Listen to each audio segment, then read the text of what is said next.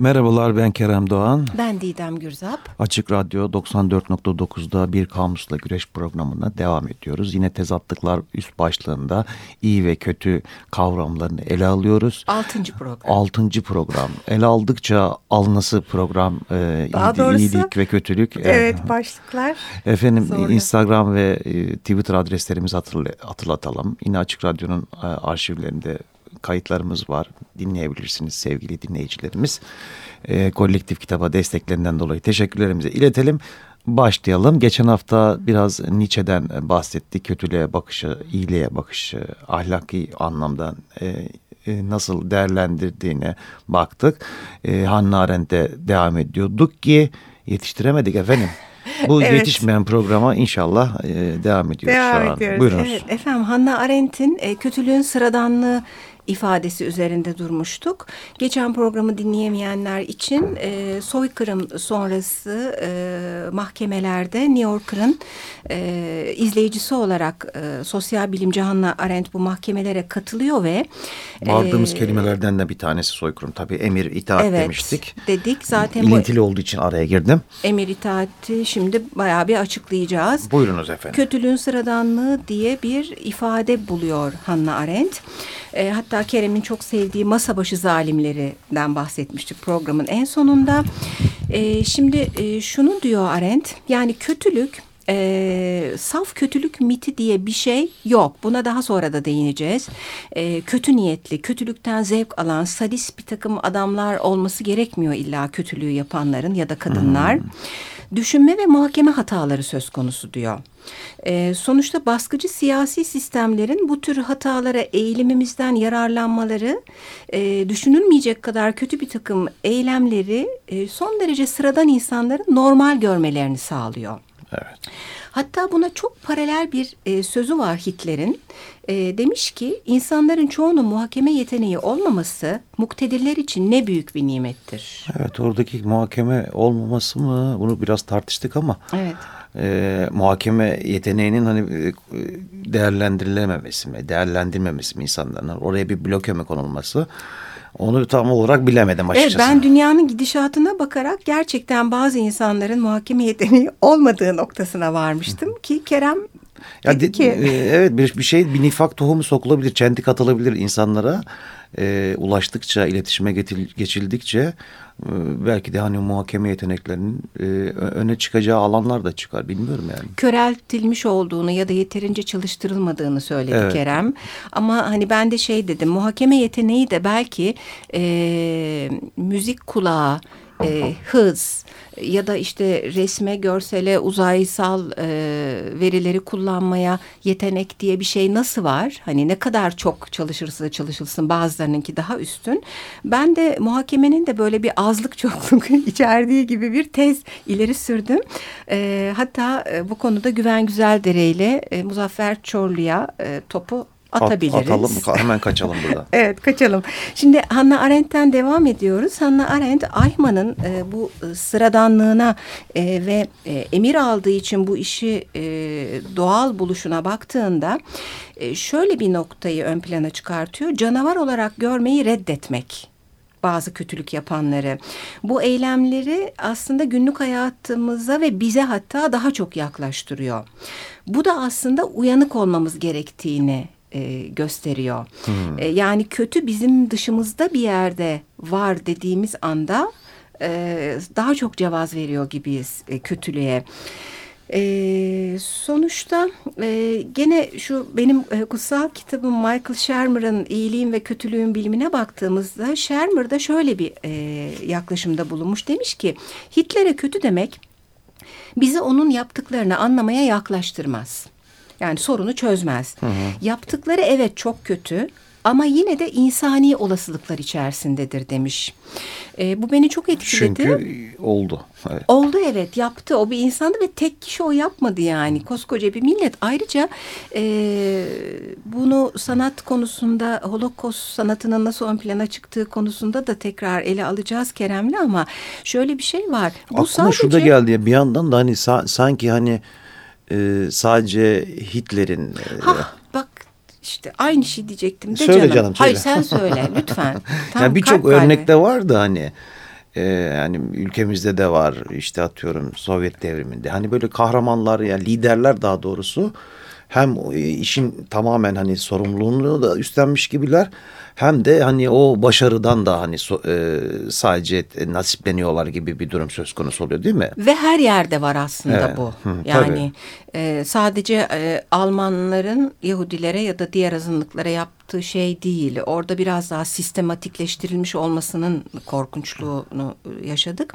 Shermer şöyle diyor, devam ediyorum. Bu insanlık dışı eylemlerin insanlar tarafından yapıldığını ve davranış repertuarımızda yer aldığını unutmamalıyız. Bu davranış, beni çok etkiledi. Davranış repertuarı da çok evet. güzel bir tamlamaymış. İnsanın davranış repertuarında var bu kötülük. Bu Nietzsche'nin de altını çizdiği bir şey aslında. Şimdi ben buradan hemen Huxley'nin bir alıntısını paylaşmak istiyorum. Aldo Huxley şöyle demiş.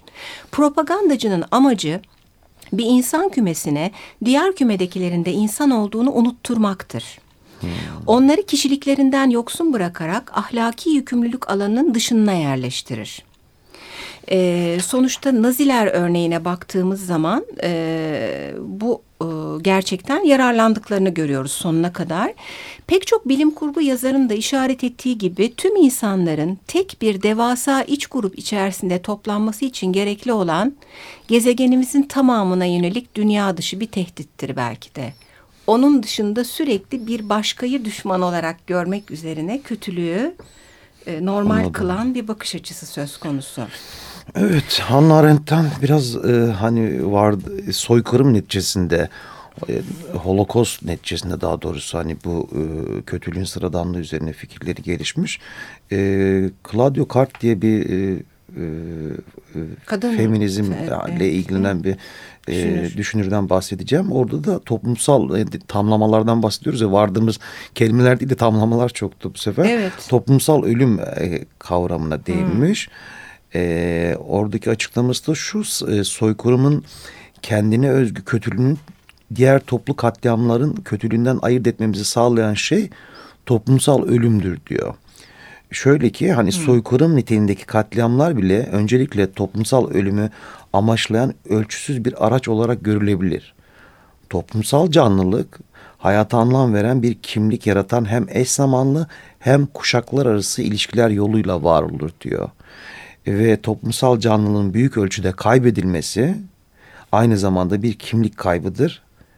Dolayısıyla kişinin varoluşunda ciddi bir anlam kaybıdır diyor.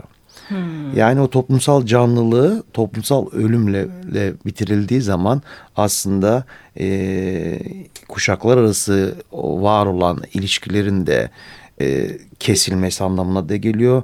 E, dolayısıyla bir e, kimlik kaybı insanın varoluşuyla ilgili ciddi bir Boşluk. hasara e, neden olduğunda e, altını çiziyor. Bu da hani hmm. bakılası e, şeylerden bir tanesi gibi geldi bana. Evet bir, ee, değil mi kesintiye uğratma yok etme e, söz konusu. Evet. Yani o her ölen kişinin sayı, sayıların büyüklüğü de düşünüldüğünde on binler ya da yüz binler e, kendilerinin iki katı belki bir e, nesil devam ettirecekleri düşünüldüğünde ve aktaracakları hmm. fikirlerini, evet. ideolojilerini, bilgilerini e, o böyle makasla kesilmiş gibi kesiliyor. Evet.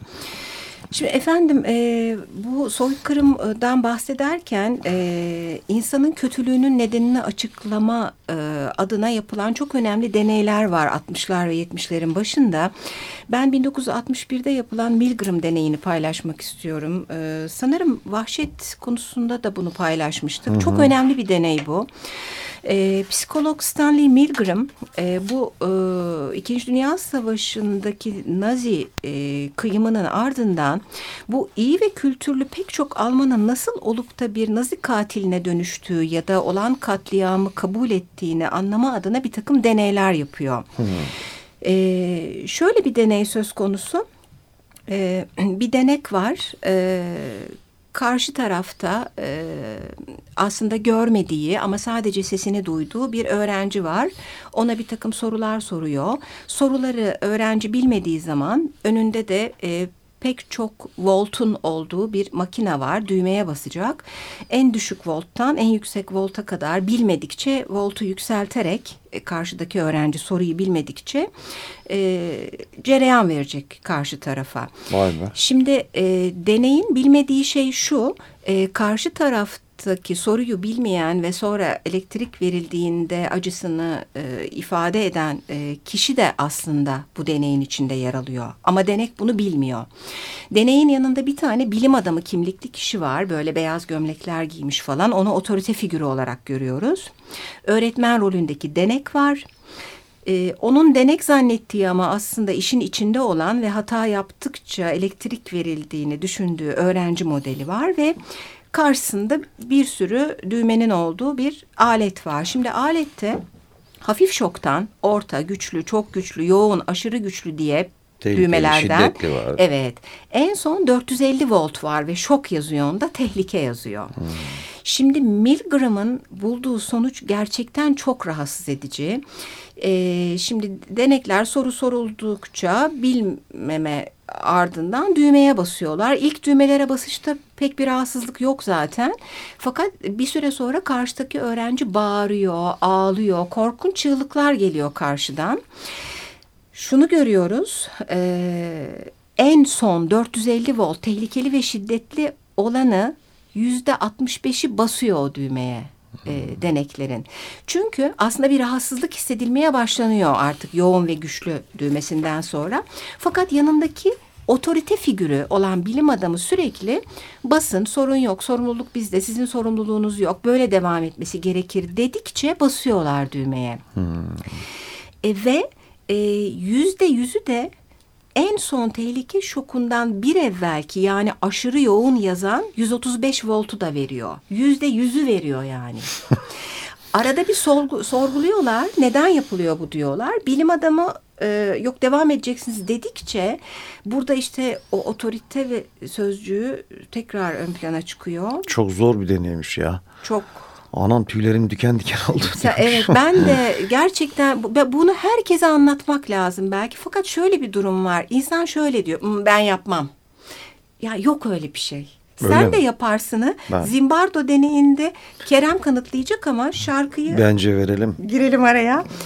Efendim Men at Work'ten dinliyoruz. Be Good. Johnny.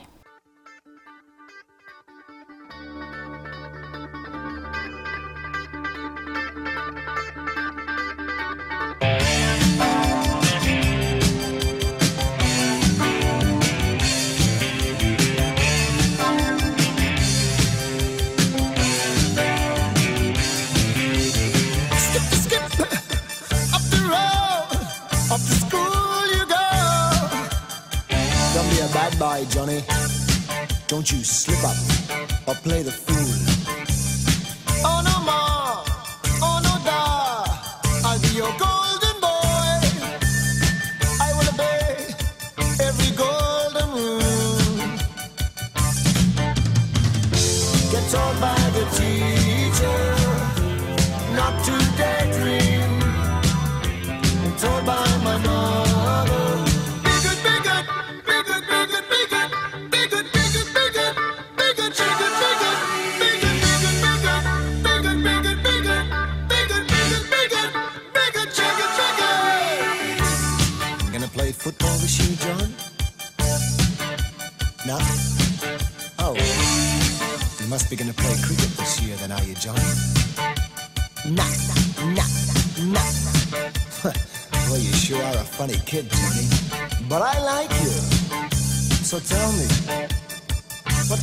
Boy are you, John?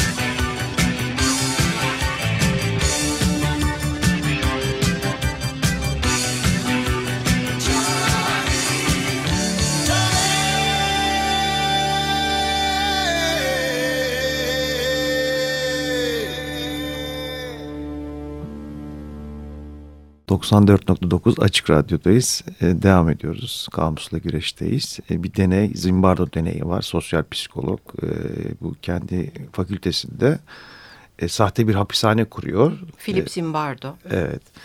E, ve rastgele seçilen öğrencilerden e, tutuklu ve gardiyan rolleri üstleniyorlar e, gardiyanlara da hani bu işin de hani böyle gerçek kılınması için e, güneş gözlüğü veriliyor, işte düdük veriliyor, job veriliyor, işte hücre anahtarları veriliyor. E, sanık, sanıklara da e, işte bit ilacı sıkılıyor, çıplak kılınıyorlar falan. İşte tek tip üniforma giydiriliyor, hatta hücreye atılıyorlar. E, deney ancak iki hafta hani sür, sürmesi beklenirken e, altıncı günde e, Zimbardo iptal ediyor evet. deneyi. E, çünkü? Işin, çünkü e, rollere bürünüyor insanlar. E, gardiyan ve öğrenci rollerine giren çocuklar Tutuklu. e, tutuklular e, bürünüyorlar. E, buradaki dehşette insanın hani e, bu role bürünebilecek olması ihtimali. Evet yani şey Philip Zimbardo gardiyanların gerçekten zalimce davrandıklarını ve şiddete başvurduklarını evet. e, diğerlerinin de e, ya müthiş bir moralsizlik, güçsüzlük ya da nefret e, ya da hani tuvalete bile sormadan gitmeme gibi bir zayıflığı kabul halinin böyle altıncı günde tepe noktaya çıkması üzerine ürküp evet. deneyi Bak. sonlandırıyor. Hatta Lucifer etkisi diye bir yazı yazmış bunun üzerinde. Öyle mi? Evet. E, bizim e, Hannah Arendt'ten başlayarak vardığımız yani herkesin içinde bir kötülük yapma, e, ona uyum sağlama, evet olasılığı varın altına çiziyor bu. Şimdi buradan tekrar şeye dönüyoruz saf kötülük miti diye bir şey olmadığını yani bu sadist korkunç e, çok romantik filmlerde ya da masallarda altı çizilen canavarca e, kötülüğün olmadığını e, masal olduğunu. Evet masal olduğunu e, söyleyebiliriz. Birçok deney bunu söylüyor çünkü ya da böyle insanların sayısı çok çok az. Sadece deneyle de ilgili değil ya bu hani tecrübe de yani bir yandan da. Evet, evet evet ama deney daha inandırıcı kılıyor ya. Yani ben evet. eminim deneyde bile pek çok insan Aa, ben yapmam öyle zalim olmam diyordur ama e şimdi e, Nürnberg duruşmalarını izleyen psikolog e, GM e, Gilbert e, hapsedilen kişilerle e, görüşmeler yapıyor. Böyle bir görev veriliyor ona. Hı hı.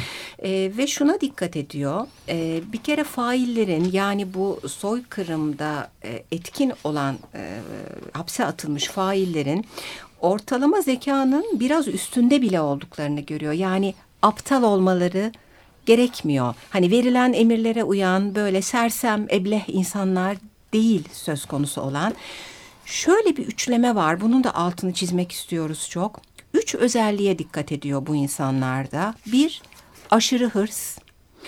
İki, düşük etik standartlar.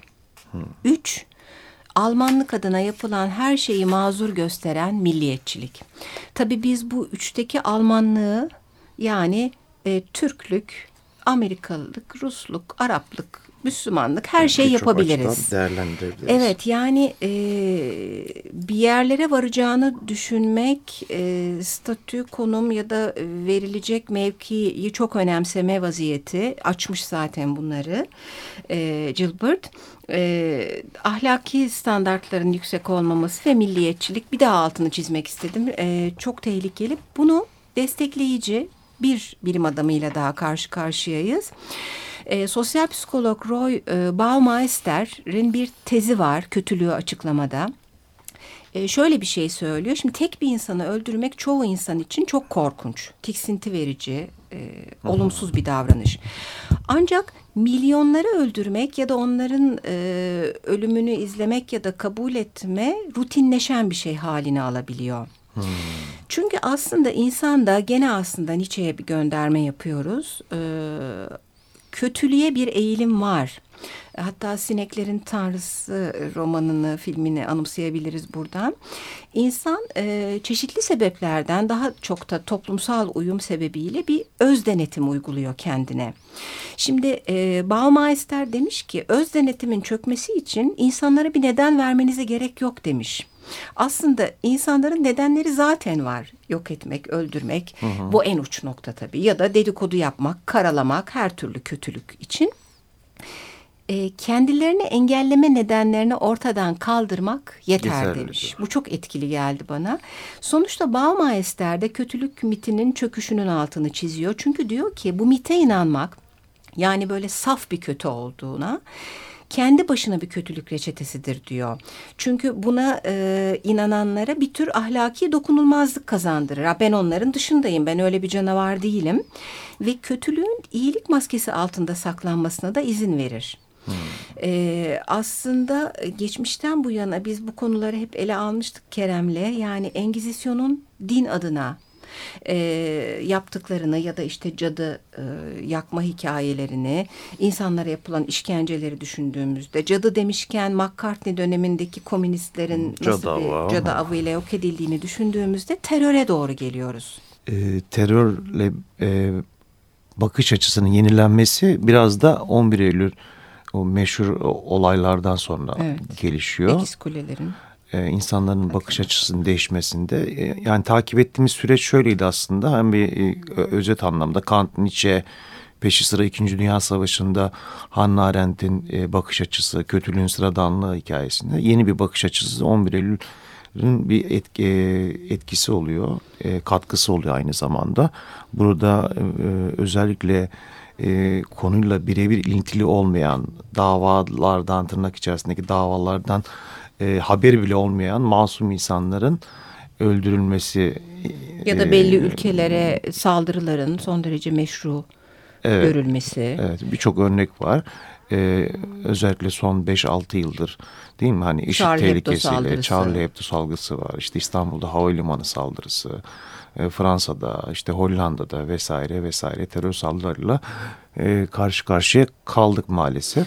Evet biz aslında e, daha evvelki programlarımızda iyi ile kötüyle ilgili yani e, ötekileştirme ve bir düşman ilan etme hatta Umberto Eco'nun Düşman Yaratmak diye bir kitabından da bir ufak alıntı yapmıştık. Bu düşman yaratmanın kötülüğü meşru kılması gibi bir durum doğuyor. Ve buna da bir terör başlığı koyuyorsanız eğer tamam siz temizsiniz yani terörist o halde öldürelim, hapsedelim ya da aç kalsın ya da terörist ülkeye saldırabiliriz Evet. gibi bir yaklaşım. Bence e, devam edelim haftaya. Evet sevgili dinleyiciler biz altı programda bitirmeyi planlıyorduk fakat iyilik ve kötülük e, bitmedi, bitmiyor. Yedinci programda devam edeceğiz görünüyor. İyi haftalar dilerim. İyi haftalar diliyoruz. Hoşçakalın.